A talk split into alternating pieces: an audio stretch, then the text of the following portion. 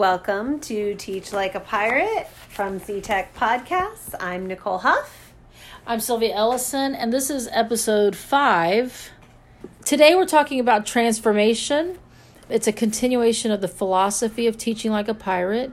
Our last podcast talked about uh, the delivery of our message and how we get to those moments of creativity. And we talked and gave several examples about creativity is not just about dressing up in costumes or jumping around the room, that it's about like thinking outside the box Yes. and coming up with new ways to meet your stu- dress your students.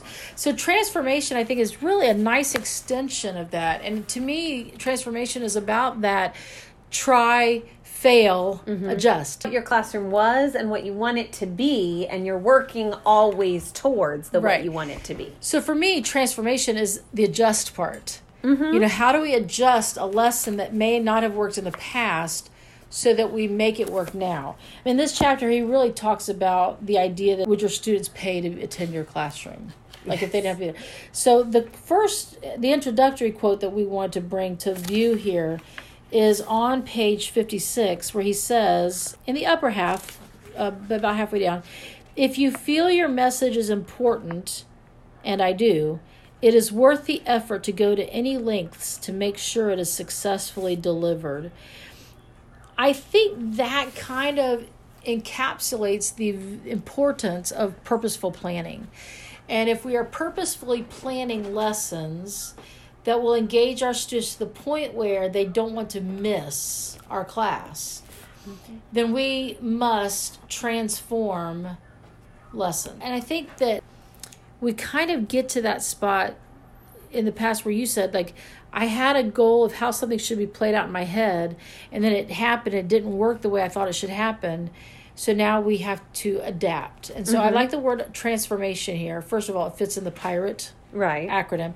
But two, it, it doesn't say that I'm a failure. It says that my lesson did not reach my goal. And so, what do I need to do to transform it or reframe it so that it will be successful? and it accounts for all the hard work of doing that. Yes. This is a transformation. There was something before and we wanted more, so we put in that work and effort to change. Correct. You know, that's all of those shows, like the the Queer Eye for the Straight Guy and all of the Fixer makeover Upper, shows and stuff. You get to see at least some of the snippets of the work that goes into the before and after. We don't just see them before and they go off stage and come back and they they look different. We get to see some of that work and that's kind of what makes those shows addictive is that we like watching the work. We Right. watch we watch the tear down and the build back up. And we like them coming into an obstacle and seeing how they solve it, right? Yes. So I think that's interesting that in this one especially, Dave Burgess pulls out a couple of things that I've heard and seen teachers do. I've actually done them myself without knowing what I was really doing. And um, and Teach Like a Champion, Doug Lemov calls it without apology. Mm-hmm. Right? So on top of 62, he says, and this is our quote that I'd like to camp out on for a while with our Lectio Divina process don't position your material as if it is awful tasting medicine. Position your content as if it's amazing. Give motivating reasons why the material is important to know. Quote, because it's on the test doesn't cut it. If you can't explain why someone should pay attention to what you're saying, maybe you shouldn't be saying it. And I thought, wow, how many times have I even said, you got to know this stuff. you got to know this stuff because, mm-hmm. or worse, it's in our curriculum. We're te- we're going to do it because it's in the curriculum. come on we're working towards passing that fsa let's get let's get that 19 on the act Let's score higher than my colleague down the hall, right? Any of those reasons. but what um, Doug Lemov says that what it does is it cheapens the material. It cheapens Right. the con- it cheapens the lesson. And so I think if we're trying to transform lessons, the first thing we have to do is not apologize for what we're Sure. teaching, but instead reframe it. well and just because the lesson is hard or the thinking is high level does not mean that it's some bitter tasting medicine right.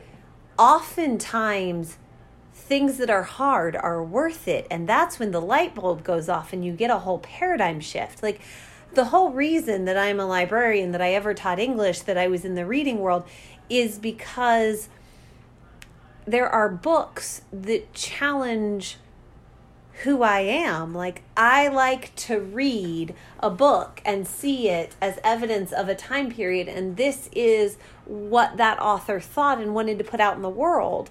And what do I want to say back? And sometimes it never occurred to me that people think the way this author is saying his world works or her world works. They talk about Shakespeare being somebody who is a paradigm shift. Shakespeare is notoriously difficult for our kids, and this is a point where a lot of teachers will say, But we got to get through this. You have to know Shakespeare. Well, okay, I don't want you to know it because everybody knows it and you have to, and it's this bitter pill. I want you to know it because Shakespeare's like the first individualist. Romeo and Juliet is not just this love story about two kids who you know, end up taking their own lives because, oh, I'm so in love with you at 14. It's about the fact that they want to make their own decision and not the decision that their parents make. It's not about the success of the family name. It's not about the Montagues and the Capulets and who they are. It's about Romeo, it's about Juliet, it's about being who they want to be as people, not who their parents want to be. Well, and I think take it a step further too we can even say that it's about two kids growing up making mistakes. And how can uh-huh. we learn from their mistakes so that we don't have the same outcome as they do? And the fact that we have an author writing this right. and showing it to the public means that that society was working through or struggling with those concepts at that point Right. He is an individualist and kind of arguing for that by showing us the horrors of what happens here. So, from Ask and Analyze, what question could you write on the board? I could write some really cool, essential oh, yes. questions. Uh, you know, the the deep understandings the what do i want you to remember in 20 years if you don't remember the lines of the play who cares i want you to think about who you are as an individual, how you determine that, when it's okay to do things that your parents disagree with, when it's okay to live outside of your family norms. Those are the things I want you to think about. And I and, think that's a great way to build rapport. Mm-hmm and immerse yourself in the curriculum. I mean, we're starting to get to the point where the philosophy is almost getting entangled because the pieces are so dependent upon each other. Like none of this happens if you don't have a mindset that says I want to be a passionate teacher. Right. Right? And I just love the idea that we're to light yourself on fire. To light yourself on fire, right. I think it's really cool the story that he tells in here about his son going to the border machine and he put it in and he gets this little girl bracelet out and his and he says in that moment Mm-hmm. I have a fraction of a second to reframe this whole scenario so that my son thinks this is nice. This is exciting, as opposed to, oh my God, I got a girl gift, right? Mm-hmm. And he says that without hesitation, I held it up and pointed to it and emphatically yelled, Pirate treasure! And his son grabs it out and goes, Yeah! And starts running around yelling. I mean, to me, that was just like an instant moment that illustrates the the need that we as teachers have to transform pieces of our curriculum that we may or may not see as valuable but instead of apologizing for them or positioning them in a place where our kids are going to be blah, that we can just bear with me. We'll get through this. Right. We, no. T- we turn it from there. We reframe it mm-hmm. so that an ugly bracelet becomes a pirate's treasure that bracelet didn't change. Right. That story didn't change. That math problem didn't change. But how I presented it, mm-hmm. what I what I, the perspective I put into it, made my students react differently. I love it here. The truth is, students probably really don't hate math. They hate the way it's been taught to them in the past. Right. So just by reframing and changing things, in this case, math, and in this case, a story that we can have a different outcome that's the understanding by design philosophy. And I love the unit, and I think it's in middle school, that is both math and science around roller coasters. And instead of just teaching math concepts and science concepts in isolation, when they're teaching force and you know gravity and inertia and acceleration and and the math behind that and all those con- they look at like a science person designing a roller coaster. And kids get to like draw out what they think they want and see if the math says that our bodies can handle it or not. And that is something that hits our kids where so many of them are interested what an instant engagement and reframing now i'm willing to memorize the force and gravity and blah blah blah and learn what our body's limits are and things that i didn't care to just do computationally i care about because i want to design a roller coaster And I don't think it's that I'm willing to memorize. I'm learning them yeah and memorizing them because I'm excited about learning how roller coasters work. Yeah So it's not the end goal. The end goal was changed. The end goal was learning how a roller coaster worked, which changed my my motivation. Wonder I wonder if we reframed a lot more of our curriculum uh, that students would engage more with us, right? That if we uh, approached things as for example, when I taught the springboard unit of an analyzing Tim Burton style as a director, we didn't so focus on step two in your classroom correct. We didn't focus on writing an, a uh, style analysis essay, right? Our focus was can we figure out how Tim Burton makes cinematic choices so that we feel surprise, mystery, or or tension, which is our standard, right? I just shifted our focus, and now let's now let's by the way let's write about it. So how did how did Tim Burton do this? Tim Burton doesn't make. Well, yes, he does. I'm feeling mystery here. I'm feeling su- there's some surprise here. There's tension here. Well, oh, I see how he did that. So my the greatest one my students ever did was Alice in Wonderland falling through the floor, hitting the ceiling, and then Tim Burton tilts the camera 180 degrees, and she falls and hits the floor again. And I said, "Wow, I wonder. That's kind of weird how he did that mystery." And my student said, Well, Miss, he's creating an alternative universe. So when he tilts the camera, he's letting us know that, oh, by the way, she's leaving Earth and going to this other world. she's in the upside down for stranger things fans Yes. And I think that was like, my kids were engaged to, he had to be thinking mm-hmm. to come with that. Well, the transformation of my lesson, taking it away from the mundane or the things that kids hate, which is writing because I don't know how to write, to the let's think about what he's doing that Just- impacts me Right. That, and just transforming that through that one shift in my planning, a shift in my teaching, I now had students interested in looking at and finding places where he does things like that. And then when it came to writing the essay, oh, that's easy because we've already talked all- about it I know how to do all of it. I understand what I'm doing. So the writing part was still an obstacle, but because we had A, B, C, D, Mm-hmm. I'm willing to take the risk in the writing because I know my thinking is valid. So I think Sure. that transforming lessons is not just about not excusing it, making apologies, but it's also about reframing things so that our students can feel successful. We don't have to ch- take a piece of primary source and make it a Nobel Peace Prize winning piece. You know, we don't have to change and lie about that, but we can take a piece I think I've mentioned earlier about the letter from Birmingham jail. Right. Changing one look at a standard and going, oh my goodness, this changed the course of human history. That kind of shift mm-hmm. can have an impact on how our students shift their thinking and learning in our classroom. And it happened in my classroom with not Romeo and Juliet because actually I taught 10th grade English far more than I taught ninth. And when I was teaching that, the play that we were reading was Julius Caesar of Shakespeare. And so at first we were reading it because we had to read Julius Caesar, and I wasn't great at teaching it the first time I taught it because, you know, try, fail, adjust. Right. I'm, okay, we're going to read this. Um, and there's some cool lines in here. And uh, well, it didn't really work. And the reframing that I did and the transformation happened when I, again, made it more about the kids and used the rapport I had with them. So I pulled out some of those essential questions that are dealt with in the play and started with an anticipation guide and figured Oh, out where yeah, they great. stood on it. Are you do you think it's more important to have a free society or a strong military was one of them. And they had to pick where they stood. And so they picked and we had a brief discussion and then we read and of course we stopped and made meeting and blah. Our eventual project, which they knew about from the beginning, was that they were going to have to find a character who agreed with them for what they said on the anticipation guide. Now, they were allowed to change if they felt like changing at some point.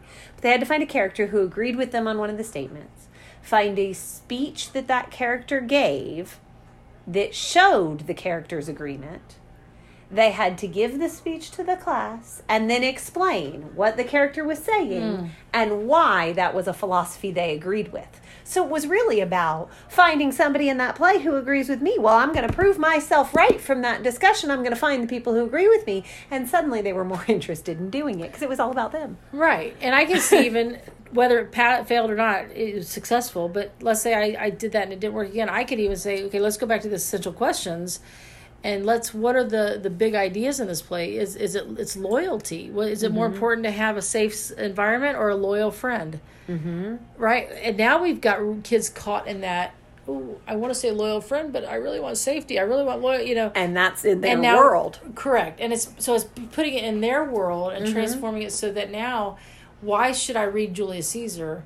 I need to read it because in the future I might have to do, I might have to choose between following the law that I disagree with or, Mm-hmm. Or my following my friend. friend who I agree with but he's going to break the law and I'm, I could lose my life over it Yeah. right and i think that that's um, some of those ideas that help us shift in this case transform lessons i like the idea of transforming too because transforming is not just change it's changing to make better Right. right, like we have a transformer outside of our house that makes our house get electricity that makes our life better right And we move from the voltage outside to the voltage that things can handle inside. Right. And- yeah. And so I think that our students need to be put in a classroom where the voltage, using your example there, is just right for them. It's a it's so they can make sense of it, that they can It's not too much. It's not a level that's going to shock them into a stupor. It's right. the right amount to make them run, to power yes. and it, and it's palatable because it's got to be the right gas or the right electricity to do that. So I think as as teachers, the more that we're passionate about teaching and immerse ourselves in the lessons in our li- our kids' lives through building rapport, the more we ask and analyze the right questions, I think it'll be easier for us to transform our mm-hmm. class lessons.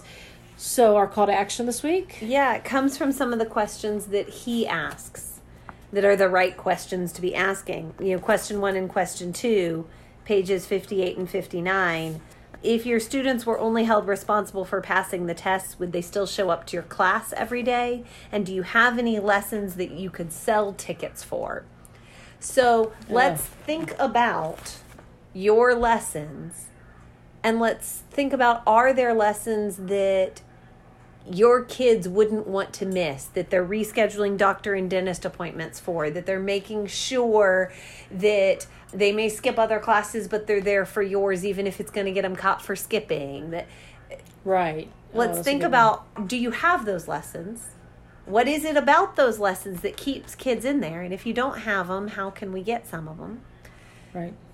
and how how do we get more of them how do we build more of that in our classrooms And I think if you're struggling with this, like you can't recall a lesson that was that exciting that kids would pay to be at, that kind of idea. Who in your school is? Is there a teacher that that kids can't stop talking about? right Not because they're easy, not because they give away, but because the learning is happening in that room. Oh And- my God, we made rock salt in science. Oh, we were taking people's fingerprints in forensics, and I had to get permission from teachers and come and do it. And do you know it's actually hard to take their fingerprints? And I, Well, but even think think outside that because I'm thinking as an English teacher I can't do things like that. But what? no, what but are- I heard about that Oh, yeah, from another teacher on our campus. Uh, but but what what is that teacher doing to make that lesson accessible?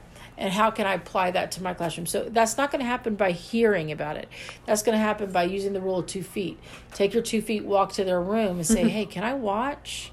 And then watch. And I love it when I go watching a science lesson or a math lesson because I'm not focused on the content. I'm focused on the pedagogy. How are they presenting information? How are they? Mm-hmm. engaging students in conversation. And so I can really focus on the types of questions they're asking. I can focus on the structure of their lesson. Those things that I can focus apply. on their rapport because Yes. so often that is what lights kids on fire is that if you are engaging if this lesson piques their passions and their interests they get more engaged Correct. so how can i look at my lessons and focus my content on how it relates to my kids' lives. Right. How can I do that? That'll get them wanting to be in my class. So lots of good ideas were generated today. Remember that if you'd like to extend the conversation with us, we would love to hear your voice and you can record an audio memo on your phone and email it to us at ctechpodcasts at gmail.com or join our slow chat at hashtag ctechpodcasts where our action plans and mm-hmm. questions will be posted and as you get to it um, you can respond thank you for joining us today Thank you. Have a great day.